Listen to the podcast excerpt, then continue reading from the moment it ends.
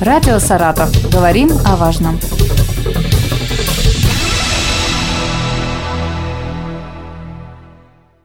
У микрофона Юлия Маслова. Здравствуйте. Ежегодно 27 сентября отмечается Всемирный день туризма.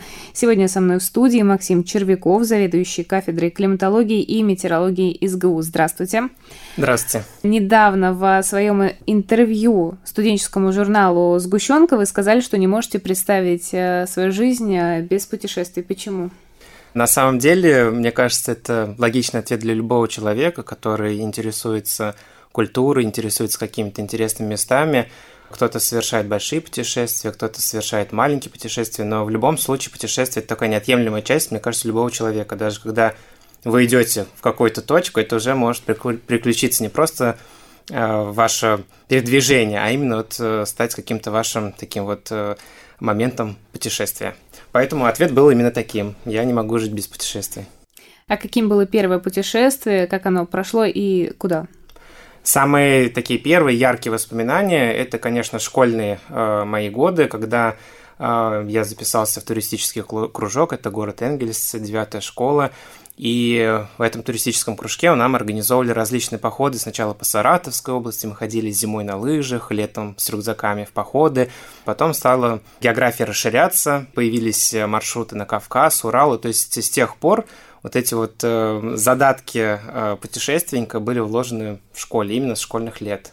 Что, по-вашему, можно назвать путешествием? Ну, вы уже сказали, что поход куда-то может э, стать уже интересным, но, например, поездка в соседний город уже считается путешествием? Абсолютно, таким? Э, абсолютно верно. И мне кажется, что любое путешествие, даже если ты совершаешь ну, буквально прогулку в горпарк или прогулку по набережной, оно может превратиться из рутинного Э, какого-то вечернего променада в какой-то очень интересный приключений. И вот э, какие-то нотки таких вот э, исследовательских, допустим, наблюдения за природой, наблюдения за людьми, наблюдения за окружающим тебя миром уже привносят в какую-то э, рутинную прогулку. Ну, ру, нельзя, наверное, сказать, что прогулка – это рутинное мероприятие, но, тем не менее, вот какие-то элементы созерцания, они всегда э, дополняют э, путешествие, создают, э, что ты просто что-то еще изучаешь дополнительно, что-то видишь, что-то открываешь для себя новое. В конце июня, в середине июля прошла экспедиция в Арктику.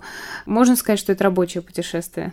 Абсолютно нет. Вот э, я вообще, мне кажется, человек очень везучий. Я даже, мне кажется, вот когда меня спрашивают, где ты работаешь, я говорю, я не работаю, я э, хожу в университет. И, и то есть э, моя работа, она очень тесно связана с моими увлечениями, тесно связана с моими переживаниями, поэтому даже экспедиция, которая, казалось бы, наверное, каждый воспринимает как некую рабочую поездку, это на самом деле не так, потому что это постоянно новое общение с интересными людьми, это постоянно новые виды, и ты занимаешься любимым делом вот можно ли это назвать работой? Ну, если у всех такая будет работа, то это будет просто замечательно. Поэтому, конечно, это профессиональная деятельность. Здесь я проводил исследования, работал со студентами, взаимодействовал с учеными других э, институтов и занимался любимым делом. Поэтому это, хотите, можно сказать рабочая поездка, но больше для меня это, конечно, впечатление именно как э, о неком путешествии. Не помню, кто сказал, э, лучшая работа – это когда ты занимаешься своим хобби. Верно, верно. Вот, мне кажется, я один из таких людей. В какой раз вы уже ездили в Арктику? Это была третья экспедиция, именно вот на научно-исследовательском судне, именно вот такую высокоширотную Арктику. Это вот третий раз а, с этим проектом, проект а, Арктический плавучий университет. И, соответственно, уже мне посчастливилось третий раз подряд попасть в эти замечательные места. Чем в этом году поездка отличалась э, по сравнению с прошлыми? Знаете, каждый раз, вообще каждый день э, в экспедиции он абсолютно уникальный, потому что ты видишь, насколько вообще меняется вокруг тебя пейзаж, насколько меняются различные погодные условия. Я метеоролог, поэтому прежде всего замечаю такие изменения.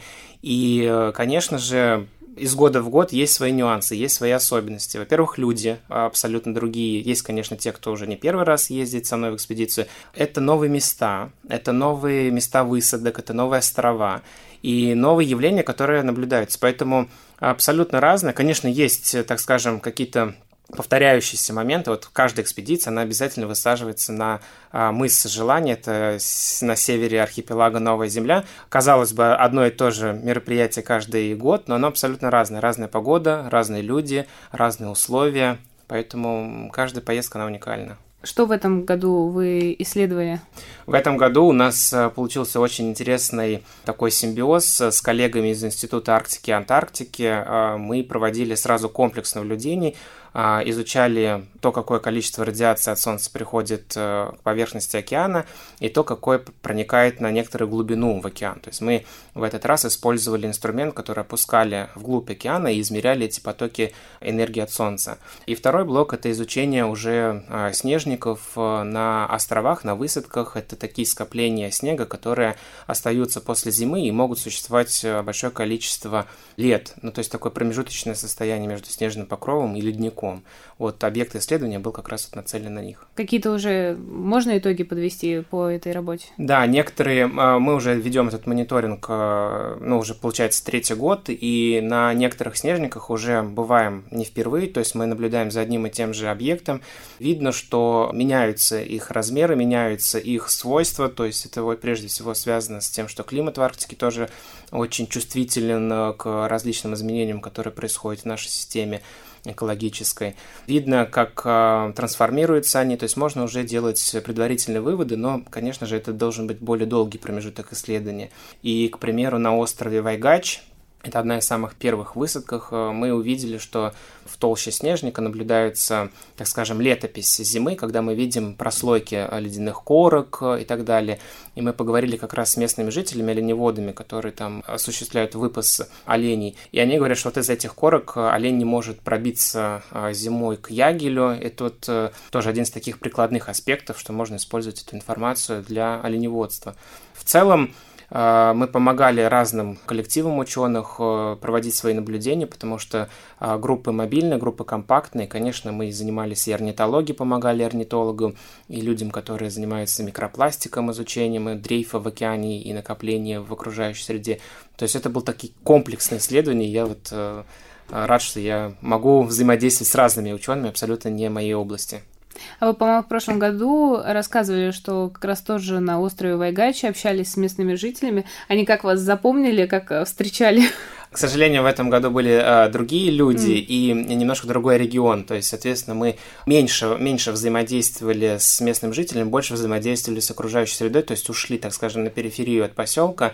Тем не менее, конечно, опять-таки один и тот же остров, то же самое время примерно по времени высадки, но абсолютно разные условия. То есть, э, очень сильно отличается даже вот от год от года. Арктика поменялась? Она меняется каждый день. Здесь очень сложно сказать, поменялось. Нет, ну так глобально можно сказать, что она вот меняется. каждый год вообще она все меняется, совсем другое. И э, в этом году тоже у нас был уникальный случай. Нас, э, нам удалось второй раз э, пройти маршрутом до ледника Шакальского. Это один из самых таких главных индикаторов э, на э, Новой Земле.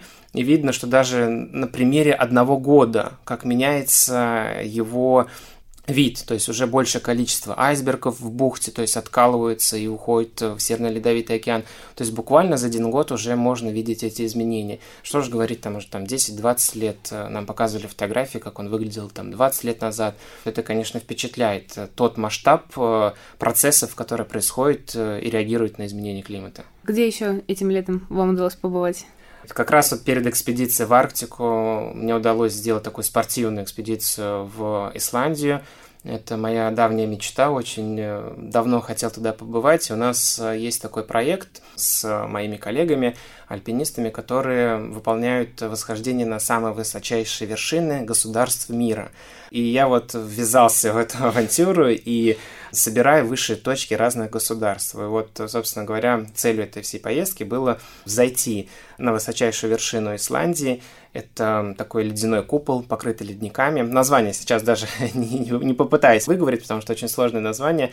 И у нас получилось э, условия полярного дня, тоже как бы уже практически Арктика, потому что можно даже сказать, что субарктика. И вот мы в течение полярного дня, ночью причем по часам, поднялись на эту вершину, погода была просто замечательная, потому что там обычно ветрено бывает, и мы получили удовольствие вообще от пейзажей, от тех мест, которые мы смогли увидеть в Исландии. Ну и в августе, уже после Арктики, я понял, что целый август впереди, и 18 августа отмечается День географа, э, День Русского географического общества. И как географ мне захотелось что-то такое сделать в этот день. Э, я собрал рюкзак и уехал на восхождение на Эльбрус. Я пять раз пытался на него взойти, но всегда из-за непогоды у меня этого не получалось. А тут я как бы намного не рассчитывал, потому что знал, что, ну, наверное, пять раз на шестой тоже не пустит вершина. Все получилось, и вот 18 августа в День географа я оказался на вершине с флагом РГО. И для меня такой это был символический подарок э, для нашего отделения областного русского географического общества. Сколько высочайших точек в вашей копилке? Вот вопрос часто задают, но, если честно, я даже пока не подсчитал. То есть я примерно вот порядок знаю, это где-то, наверное, около 15-20, потому что не всегда, когда я раньше ездил куда-то в какое-то государство, я восходил на вершину, то есть я не был еще энтузиазмом этой программы, вот, но думаю, что 15 где-то есть. И вот, кстати говоря, впервые получается высшая точка России именно вот только вот в августе, то есть меня всегда пререкали, то есть вот, ну как так, вот там Испания есть, Саудовская Аравия есть, а вот э, Россия, я говорю, ну Россия это вершина посложнее, поэтому... А почему посложнее? Но все-таки это пятитысячник, э, потому что это высота Эльбрус, это западная вершина, 5642 метра.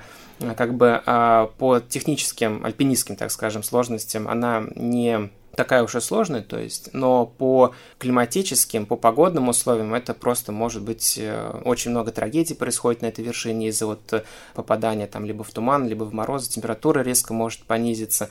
То есть в этом смысле она сложная и еще из-за того, что высота. Все-таки на высоте Эльбруса давление атмосферное в два раза ниже, чем на уровне моря. Как бы акклиматизация обязательно должна быть, поэтому сложность заключается именно вот в подготовке восхождения именно на такую большую высоту. Альпинизм это же тяжело физически. Где вы между путешествиями тренируетесь или я не знаю, можно так сказать, мышечная память какая-то, но все равно же, мне кажется, сноровка должна быть, постоянная какая-то тренировка. Конечно, вот э, профессиональная, ну как профессиональные, те альпинисты, которые ходят в горы, на горы восхождения, они, конечно, целый год тренируются. Зимой это лыжи, а летом и в межсезонье это бег, это различные виды общей физической подготовки, то есть это могут быть и спортивные игры, это могут быть плавания. Я стараюсь форму свою поддерживать на всякий случай. Вдруг вот так захочется невзначай куда-то вот зайти. Занимаюсь тоже альпинизмом, тоже имею опыт именно такого горовосхождения, поэтому э, тонкости, какие-то передвижения по ледникам, по скалам я имею, поэтому этот вот опыт, он помогает уже в других путешествиях э, не попасть в просак, правильно оценить ситуацию, правильно понять, когда стоит, когда не стоит. Такие моменты были, когда отказывались, то есть мы приехали, вот она стоит, красавица, но погода, условия, мы понимаем, что это небезопасно, и отказываемся от таких идей. То есть опыт очень важен в этом смысле. С точки зрения своей профессиональной деятельности, не знаю, можно ли сказать, э, берете ли вы какой-то сувенир с того места, где, где вы бываете? Ну, я не знаю, что, что можно взять э, от Эльбруса? Я, я, вам расскажу, что можно взять от Эльбруса. Во-первых, а, когда я куда-то путешествую, я всегда э, не отключаю свой профессиональный, так скажем, а, взгляд и всегда наблюдаю за всем, что происходит. Почему на поверхности ледника течет ручей, почему образуются какие-то трещины, почему камни лежат э, сверху, а не снизу. То есть всегда какое-то логическое обоснование идет. И потом ты видишь некоторые очень интересные экземпляры, к примеру, минералы, породы. Я еще работаю со студентами, преподаю для них, и поэтому мне очень важно, чтобы мой любой рассказ, любая лекция, она сопровождалась каким-то визуальным, э, так скажем, материалом. И я никогда не откажусь от э, того, чтобы, ну, допустим, с Эльбруза привести какую-нибудь породу вулканическую, когда ты можешь еще показать и объяснить, что, смотрите, это вот происходило извержение, посмотрите, как структура выглядит. То есть э, любой э, обывательский камень превращается в научную, в научную породу. То есть вот мы даже на географическом факультете не говорим слово камень. То есть любой камень э, всегда э, порода, либо минерал. Поэтому с Эльбрусом можно много привезти. У меня рюкзак был очень тяжелый, потому что я набрал вот этих вулканических туфов, э, пород, которые потом привез в университет и обязательно показываю студентам. Это может быть песок из Сахары, это могут быть какие-то семена, но если их можно вывозить, потому что бывают случаи, когда вот я из Амана вывозил семена Баобаба. Я их вывез, а потом только узнал, что нельзя их было вывозить. Но ну, в общем, вывез, как бы ничего страшного. Теперь они лежат в музее, все их смотрят и изучают. Поэтому это могут быть какие-то интересные окаменелости, это могут быть какие-то интересные, ну, абсолютно что угодно, что можно посмотреть, потрогать и немножко окунуться в то место, где ты побывал. А еще такой момент, э, путешествовать дорого. Есть ли у вас какой-то совет, лайфхак, э, как э, сэкономить на этом? Я, если позволите, я расскажу про одну историю. Когда я был студентом, я очень сильно захотел поехать на Камчатку. Ну, просто увидел фотографии, захотел посмотреть, поехать туда открыл э, сайт и посмотрел, сколько стоят билеты. Конечно, я как открыл, так и закрыл, но понял, что я должен туда поехать. И, соответственно, у меня возникла цель. И когда у тебя появляется цель, ты уже понимаешь, как можно ее реализовать. То есть ты где-то начинаешь подрабатывать, где-то еще там какие-то дополнительные работы выполнять. То есть я понимаю, что многие, э, многие путешествия, они очень э, затратны. Но если вам туда очень хочется, вы всегда найдете э, способ, как дополнительно заработать. Но в целом я хочу сказать так, что особенно это вот касается молодежи, что существует очень большое количество различных программ, различных даже вот от русского географического общества есть просто невероятно... Вот я в этом году просто думаю, боже мой, вот если бы я не поехал, я бы, наверное, все лето бы ездил по экспедициям русского географического общества не только его. Есть волонтерские программы. Хочешь ты изучать черепах, езжай в Юго-Восточную Азию. Конечно, там тебе какую-то затрату, там, может быть, на билет, еще что-то потребуется, но ты там тебя встретит, ты будешь э, в интересном коллективе. Хочешь восстанавливать какие-то архитектурные памятники, пожалуйста. Конечно, это немножко тебя сужает в том плане перемещения, ты можешь э, не, не быть настолько свободным, но возможности есть абсолютно разные, и есть различные программы интересные, и сейчас и в Китае очень много программ я тоже смотрю, сейчас мы как бы переориентировались на восток, и для студентов особенно, я просто вот э, в свое время смотрел, такого не было, сейчас я смотрю постоянно какие-то ребята, кто-то в Китае уже, кто-то в Вьетнам, и это же интересные места, это там путешествие не перепутешествие. Стараться, может быть, организовывать свои путешествия самостоятельно, то есть как только ты отдаешь отдаешь эту прерогативу каким-то туристическим компаниям, фирмам, соответственно, вы делегируете, так скажем, некоторые свои функции, и он за деньги выполняет. Я никогда, вот, вот я вот вспоминаю, ни разу не обращался в туристические компании, всегда искал билеты сам. То есть я знал, когда, допустим, там, что в понедельник самолеты летают по более выгодным ценам, чем в воскресенье, потому что так, так заложено почему-то вот различные бронирования сайты. Всегда смотреть более дешевые варианты размещения. Если вы можете переночевать в палатке, вы можете 2-3 дня заменить э, проживание в гостинице, заменить, выйти в какой-нибудь маршрут интересный. А, во многих городах есть трекинги с оборудованными площадками. Вот вы можете посмотреть и совместить свое, так скажем, в привычном плане путешествия, когда вот вы с чемоданчиком на колесиках, э, с неким таким природным аспектом, пытаться найти какие-то э, дополнительные возможности, ну, к примеру, если вы любите ходить в музеи, посмотреть, когда э, бесплатные дни для посетителей. Вот, то есть это все, конечно, мелочи, но из этого складывается достаточно большой такой вот опыт экономии на путешествиях, потому что если вы там поедете в какой-нибудь страну, обязательно, ну, в Париж, вот, к примеру, да, ну, как не сходить в Лувр? Оказывается, в Лувре тоже есть дни, когда можно пройти абсолютно а, бесплатно. То же самое, как и в Эрмитаже в Санкт-Петербурге, есть дни бесплатные для посещения.